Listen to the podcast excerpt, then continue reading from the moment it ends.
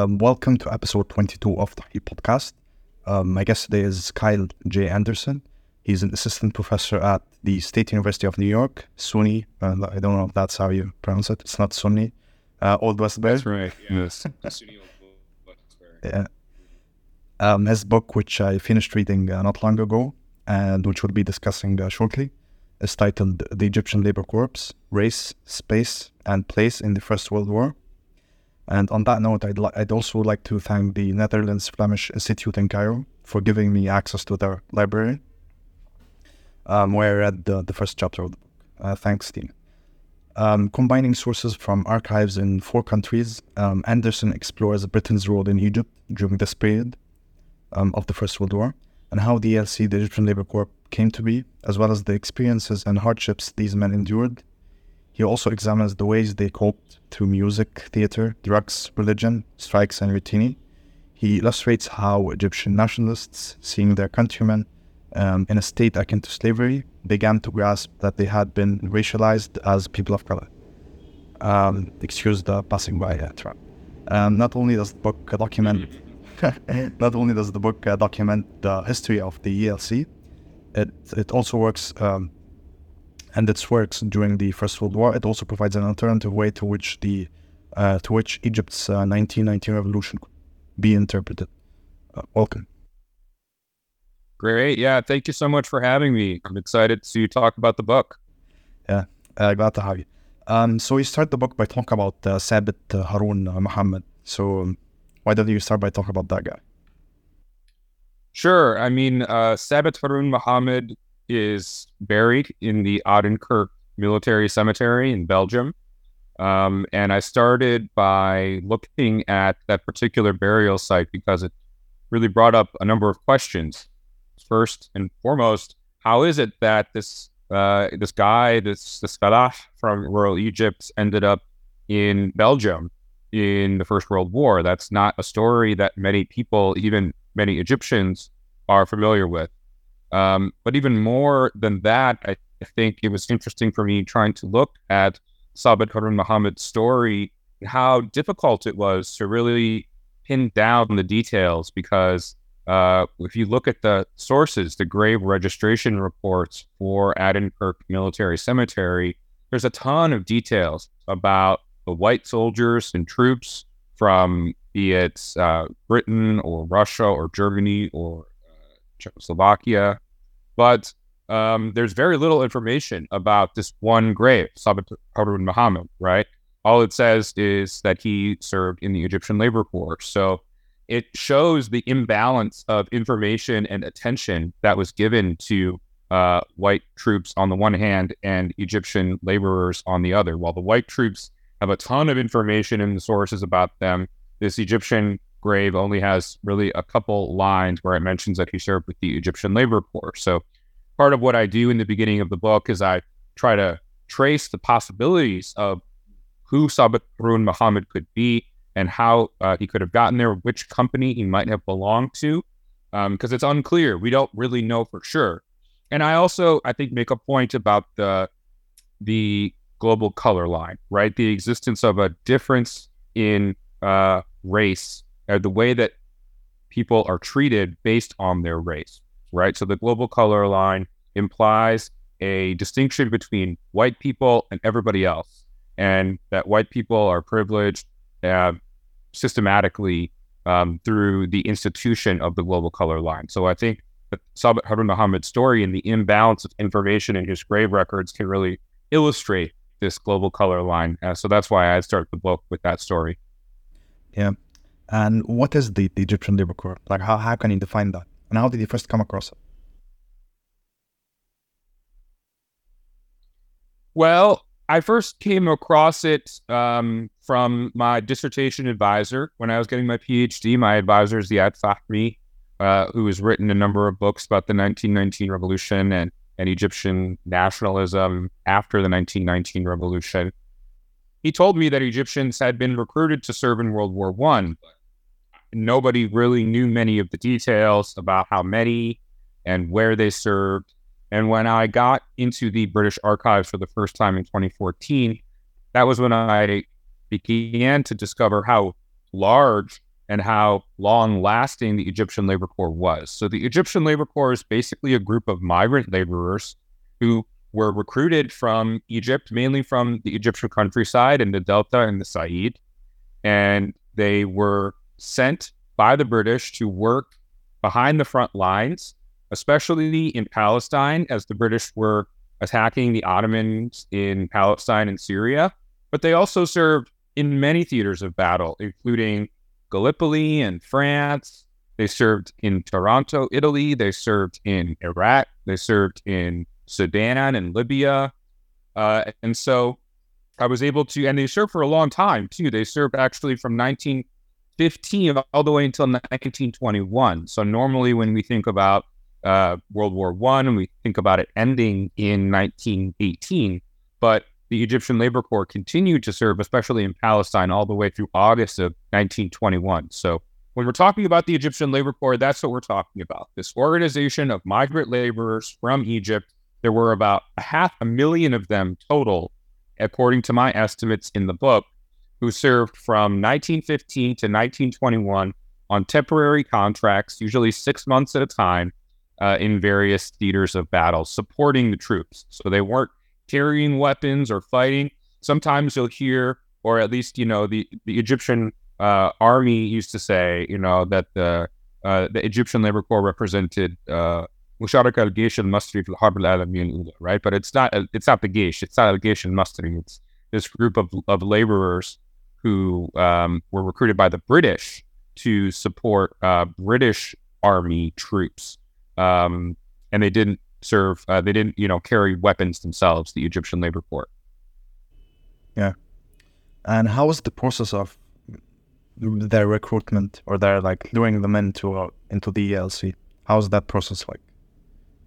Well, that's a complicated question and not easy to answer simply because, as I mentioned, there were a hundred, uh, half, uh, half a million, um, five hundred thousand men who were recruited total, and each one of them um, went through kind of a somewhat different um, process. But if we were to think about it in basic schematic terms, you would say about a third of them entered into uh, a contract kind of in a voluntary way where they were recruited by labor contractors, um, or later on in the war, it became uh, the responsibility of the Olmad uh, in the in the villages to recruit these young men.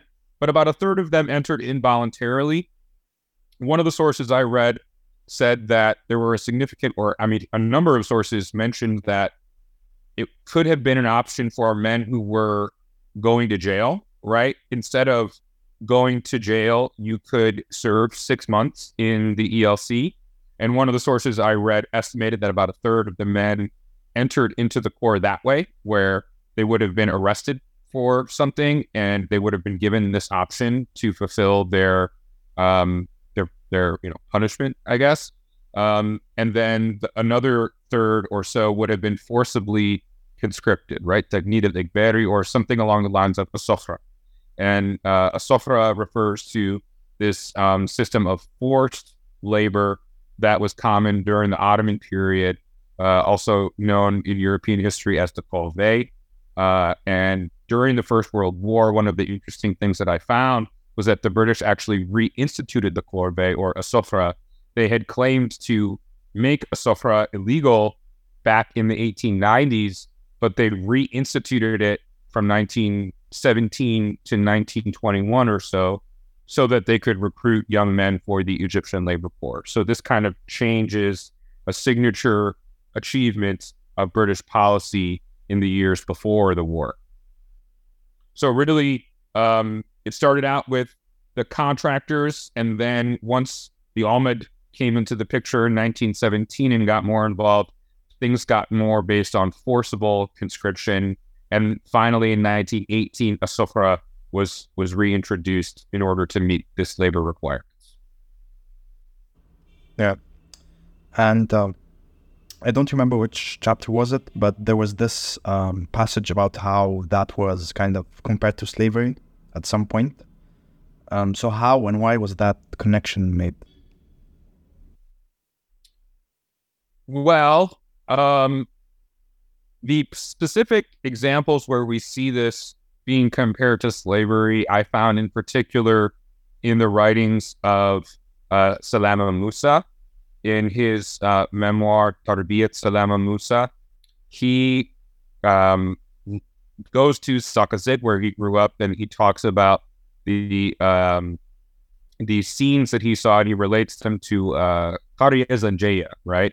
A, uh, a, a village of Zanj, right, uh, or Zanuj, and um, or Zanug, I guess you might say as well. But the uh, you know the the thing that he's talking about at the time is how the men are being transported. What's going on is that they're being um, tied up with a thick rope around their waist, and they're being tied to men in front of them and behind them with this big thick rope, and then they're being led in in a line, being pulled by this rope to get from the villages to uh, the the marques, the district center, where they would have been kept for a few days or, or a few weeks before they got transported on uh, in the process. And so uh, Salama Musa looks at this and he compares it to slavery. Um, that's really the most explicit comparison to slavery that I saw. There's a lot of other comparisons that you see to kidnapping, khata, in the sources of um, for example, Saad Zaghloul's memoirs or Ahmed Shafiq Pasha's memoirs, they both talk about um, khataf or how the men were, you know, it's khatafu. Um, but uh, I think that there's something deeper kind of underlying these comparisons to slavery, and it has to do with how Egyptians were in a structurally analogous position to um, black Africans during the war, right? Because in the years before the war, Egypt always had, and the Ottoman Empire always had kind of a special status in the British Empire, I should say, because Egypt and in India as well were considered to be Muslim territories, and the British were trying to keep a nominal alliance with the Ottomans. They always treated the Muslim majority in Egypt um, as if they were unique, right? Like the, for example, the British Empire in Egypt was ran out of the Foreign Office instead of the Colonial Office or the India Office or the War Office, like other parts of the empire. Egypt was never, before the war, it was never declared a protectorate. It was always technically legally part of the Ottoman Empire still. And the British just occupied it behind the scenes.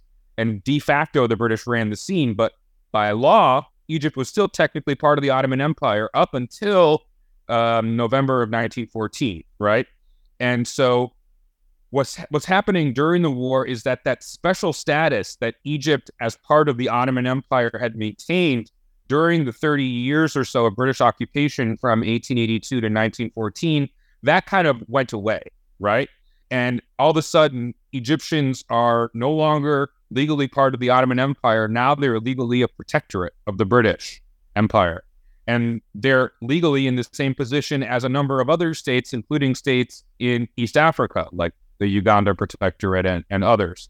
Um, and so, and on top of that, once Egyptians started getting recruited to serve in the Egyptian Labor Corps, they were being treated just like um, people across the world, including in Africa uh, the British recruited a number of laborers from countries like South Africa, um, from the Gold Coast, uh, but also from the West Indies and from um, from India, of course, right? So the the special status that Egyptians had and the unique position that they had occupied in the British Empire before 1914 kind of went away during the war, and all of a sudden Egyptians found themselves in a structurally analogous position to people throughout the British Empire in Africa and India, the British Empire proper, right? You could say that, you know, before 1914, the British operated this kind of veiled protectorate where they were technically running the scenes behind the show, but but legally speaking, there was still this veil of Ottoman sovereignty. But during the war, the veil gets kind of ripped off or lifted. And Egyptians become fully integrated into the British Empire. And so, so when I see metaphors about slavery in the sources, what I interpret from reading those is that Egyptian nationalists are identifying that their special status as sort of part of Islamic civilization connected to the Ottomans has disappeared. And now they are being treated like Black Africans, right? And so we'll talk more about that, I think, uh, throughout the course of this conversation. But since you asked me about slavery, you know, I think it's important to understand that slavery is not just a metaphor for Egyptian nationalists, but that Egyptian nationalists during the 1919 revolution actually grew up in a society where slavery was common, right? Where you had um, slaves from the Sudan, from Ethiopia, who worked in elite homes as servants, and also you had slaves from Sudan uh, and and other places in Nilotic East Africa who were working in fields um, in the in the Azab and in different uh, rural formations um, in the countryside. So um, when people like Salama Musa are comparing Egyptians being led away to serve in the First World War to slaves, to me, I think slavery has a particular meaning in his mind, which is associated with Black Africans, with Zanug in particular. And when he calls this scene Qaria Zangia, right, he is um, he is evoking that connection. I, I, in my mind, it's hard to separate that that metaphor from the real slavery that Salama Musa and others in his generation actually experienced. And so I think that there are some important racial connotations in what Salama Musa is identifying when he calls uh, scenes in Zagazig like uh, like Qaria Zangia. Yeah. Um, and generally speaking, what was the, the nature of the work? Well, when the men got to the different fields of battle, they were largely engaged in logistical labor, which means moving things from one place to another. So they were transporting supplies and weapons to the soldiers. In France, they were working mainly on the docks where they would load and unload ships that were full of supplies. They would load them off of ships and put them onto trains and the trains would go to the, the front, the Western Front. They did that in Italy as well. When they were in Palestine, they obviously started um, around the Suez Canal and had to push through Sina and get to Palestine. And one of the ways that they did that was by building uh, a railroad, which connected um, Qantara Sharq to, uh, or uh, I guess it's Qantara Sharqiya, right? Or Qantara Sharq on the east bank of the Nile or on the east bank of the canal, right? And they're moving it, uh, they're building a railroad all the way to Gaza from, uh, from Qantara. And um, in addition to building the railroad, they had to build water pipelines so that troops had something to drink uh, out in the deserts of Sina and into Palestine. So some of the sources call this, you know, a bridge of steel and water that the Egyptian laborers had to build across the desert in Sinai. Um, but they also worked. They worked at uh, at Port Said and Suez on the docks there. They built roads all throughout Palestine and into Syria. Um, and they were called on to do a number of other odd jobs like be stretcher bearers or to operate steamrollers to build roads. Um, so they really did basically whatever was necessary. There was a whole separate corps, which was called the Camel Corps, Camel Transport Corps, and they were responsible for moving supplies in the deserts. So before that railroad was finished that connected Qantara to Gaza, all the supplies had to be moved by camel which were driven by Egyptian young men, and also in Sudan and in Libya, the, the Western Desert region. camel transport corps were the number one way to transport supplies from one place to another. So basically, Egyptians did everything that was needed to move supplies and ammunition and weapons to the troops. Yeah.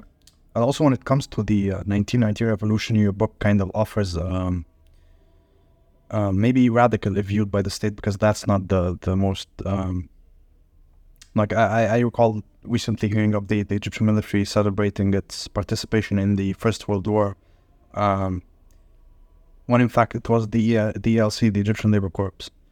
And also when it comes to the 1919 uh, Egyptian Revolution, um, I was in, in, in school not long ago, and I remember I remember studying it, and there was no mention whatsoever of the ELC. Um, and so when I finished reading your book um, and kind of got towards the end, uh, it was really like kind of made clear that the ELC kind of played a role specifically in uh, the 1918 like uh, kind of revolts, um, which I also never heard about until I came across your book. Um, so my question is, what does your book add on the literature on the 1919 revolution? Like, how can it, um, how can we understand the 1919 revolution better? Yeah, I mean, I think that's one of the most important contributions that I'm trying to make with this book is to think about the 1919 revolution differently. I mean, you mentioned how you learned about it at school, and uh, Dina Heshmat has this great book out last year about the 1919 revolution, where she does a close reading of a high school uh, Sanawiyah Amma um, history textbook, which talks about the 1919 revolution. And the sort of typical way that the 1919 revolution is talked about is kind of Muslims and Christians in the cities getting together um, to to kick out the British after Saad Zaghloul gets arrested and exiled to Malta in March of 1919 and it's usually seen as something that was led by the Afandiyya uh, and you know Muslim and Christian religious leaders and students from the cities primarily together, and then spread out into the rest of the country from that centralized beginning point. Um, after after March of 1919. Right, so that's kind of the standard narrative I think that we that we get or that you know that Sanawi al-Amma teaches about the Egyptian revolution, right? But I think that um, what happens in that narrative is that this this rather small aspect or part of the revolution, which is to say the Wafd and the urban-based Afandiyya nationalist movement, it comes to kind of stand in or represent the entire revolution, right? It has it comes to stand in for uh, a, a, number, a variety, a dizzying variety of different activities that were going on throughout the country. So we focus on the Afandiyya and Saad and the Christian and the Muslim religious leaders, and we ignore all the other things that were going on throughout the country during this moment, right? So Dina Heshmat, in her book that I just mentioned, it she makes this great she has this great line where she says we have to stop thinking about the 1919 revolution as a movement associated with the Wafd and Saad Zaghloul. And instead, we have to think about it as a moment, right? Not a movement, but a moment. And the moment means that there's actually this period of time, uh, which I would argue begins in 1918, not in 1919, and stretches all the way through to 1923. And that during this moment, this revolutionary moment, there were a number of different political actions that were going on across the country. And that if we make w- just one of those movements come to stand in for the whole moment, we do kind of epistemic violence to understanding this variety of different political actions that were going on during this moment, right? Um, and so, as I mentioned, I mean, or as you mentioned in in your question, right? One of the things that I discovered in the course of writing this book was that there was a wave of riots in response to this recruitment process, this Tagneed al-Igbari or this Sofra, the reintroduction of the Sofra. It led to a number of riots across Egypt in the countryside. Um, it I found reports of 35 separate incidents between May and August of 1918 that were preserved in the British archives, but I think that it's probably only a small number of the actual amount of riots that took place that is preserved for us, right? We only have records today uh, that have survived for the last hundred years. So there's probably a lot of records that were disappeared and that we don't have access to anymore, right? But we know that there were at least 35 incidents that took place. And, um, you know, just for example, 12 of these 35 incidents took place in the single province of Asyut.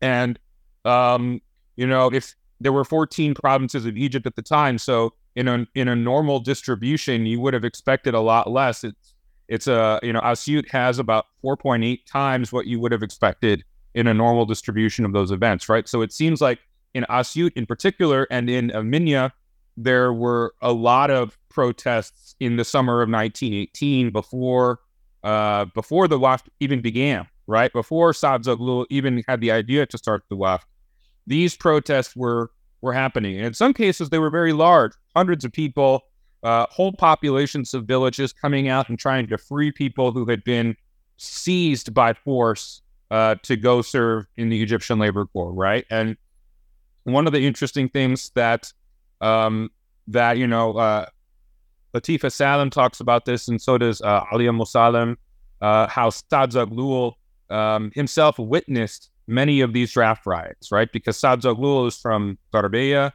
and he would go back to his estates uh, frequently. And in May of 1918, one of his diary entries talks about one of these riots that he saw uh, in re- in response to Egyptian labor corps recruitment. So this is in May of 1918. Remember, Saad Zaghloul doesn't even get doesn't even start the Wafd until November of 1918, six months later, and he doesn't get arrested and sent to Malta until March of 1919, which is 10 months later, right? So, um, you know, I think that as as the revolution unfolded, um, what we saw was different types of activities going on in different places. For example, I, I really focus on Asyut and Elminya in my book. And what I think happens in those two provinces is that very quickly things get out of control for the Wafd. So the Wafd does organize a strike and a series of demonstrations, but then there are protests in some cases against the Wafd, in particular uh, Mahmoud Pasha Suleiman, who was a leader of the Wafd who lived uh, in the Said. There's reports of protesters surrounding his house and saying, you know, what has uh, Mahmoud Pasha Suleiman ever done for us, right? And this is one of the leaders of the Wafd who is getting now um, protested against by these crowds in the 1919 revolution, right? And pretty soon, what happens is you get this proliferation of what are known in the sources as Lagan Wataniya, right? And so in in Asyut, you get a Lajna Wataniya, which is largely composed of local lawyers and students who had returned back to Asyut from Cairo and from Alexandria. And they are kind of allied with the Wafd, and they form this organization to try to guide and control the protesters. But there's a number of protesters that are sort of outside their control, right? And the British ultimately are the ones who are able to tamp down and restore order in Asyut and Elminya. And the way that they do this is by deploying their army, right? They had just used this army, the Egyptian Expeditionary Force, to conquer Palestine and Syria from the Ottomans. And then they turn around and they let this army loose in Egypt. And in Asyut in particular, the Royal Air Force drops bombs and uses machine guns. excuse me to um, to get crowds um, uh, under control, and they send a a steamer down the Nile with um, armor and machine guns, and they use this uh, in addition to the, the the air support to crush basically the rural rebellions in in the countryside, especially in Asyut right? So I think um, one thing that's important about this is I think basically people in the countryside in places like Asyut and Elminya and other places, they had gotten so aggrieved by Egyptian labor corps recruitment and by other types of forced conscription of of their food and of their animals. Also, there's a lot of pandemic disease going on around this time. This is when the Spanish flu uh, is hitting, right? The last big global pandemic that we had. Um, and so there's a lot of reasons why rural Egyptians in particular are fed up and they're angry with the British. And so we can't necessarily just, you know, reduce it all down to the left and what the nationalists were doing. People were protesting for a lot of different reasons. And even though the nationalists were able and did attempt to try to guide these protests, they struggled in doing so because there were elements that were out of their control. And ultimately, it was the British who were able to restore control, and the Wafd actually negotiated with the British while um, while protests were going on in the countryside and in places like the Suez Canal. Um, so that's that's one thing that my book adds to the story is how there are other. It gives another reason why people might have protested in the countryside besides just Saad Zaghloul and and nationalism, right? But I think that there's another really interesting thing that I found in the course of my research, and that is that uh, a lot of the ELC workers themselves did not participate in the 1919 revolution, right? Um, they continued to be loyal to their British officers all the way up until August of 1921.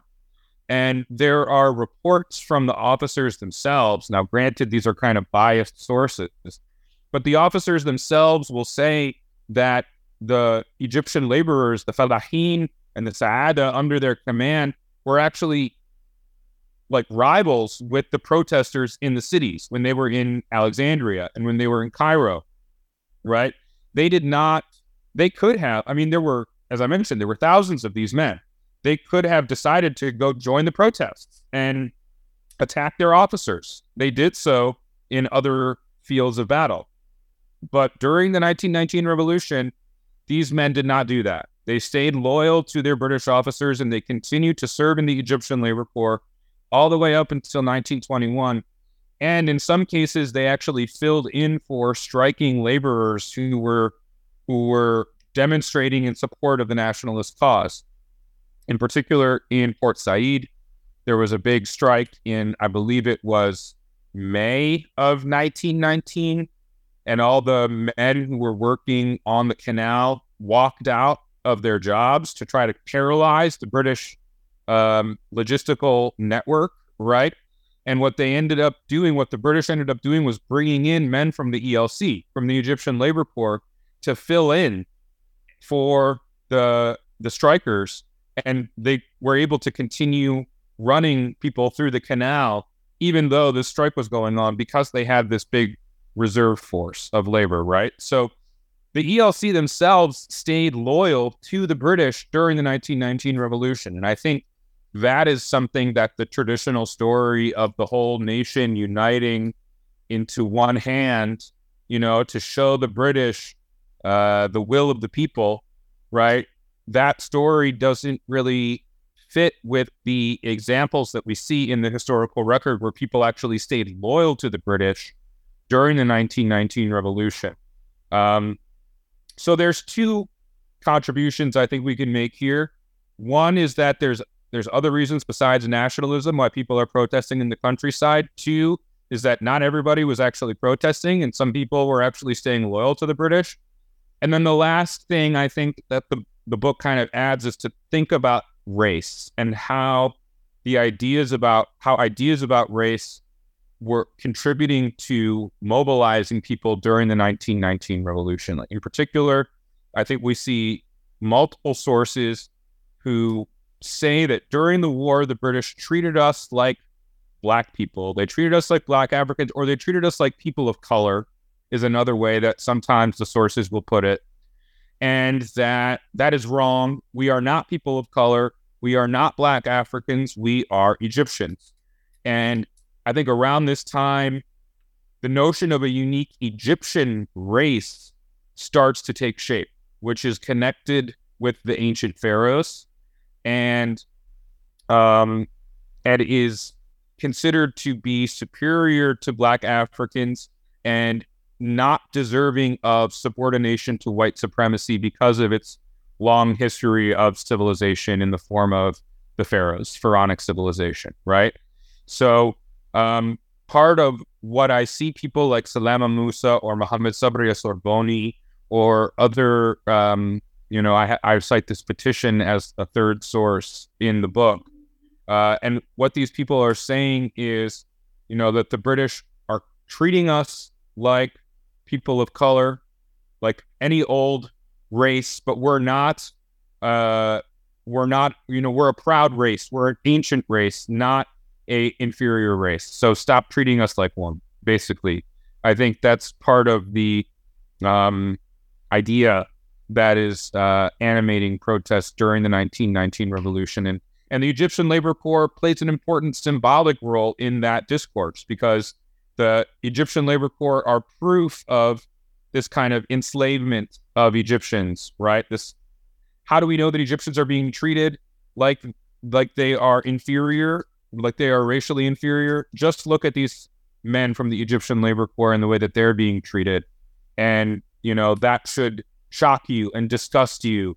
Uh, and you should, you know, you should be proud that you're not part of um, uh, you know, uh, a a race that deserves to be treated like this, but you're part of a a race that is proud and ancient and doesn't deserve to be treated like this. Basically, that's the kind of um, idea that I think existed around this time that people don't talk about that much because uh, it doesn't it doesn't necessarily fit with um, a lot of political narratives that circulate around there today.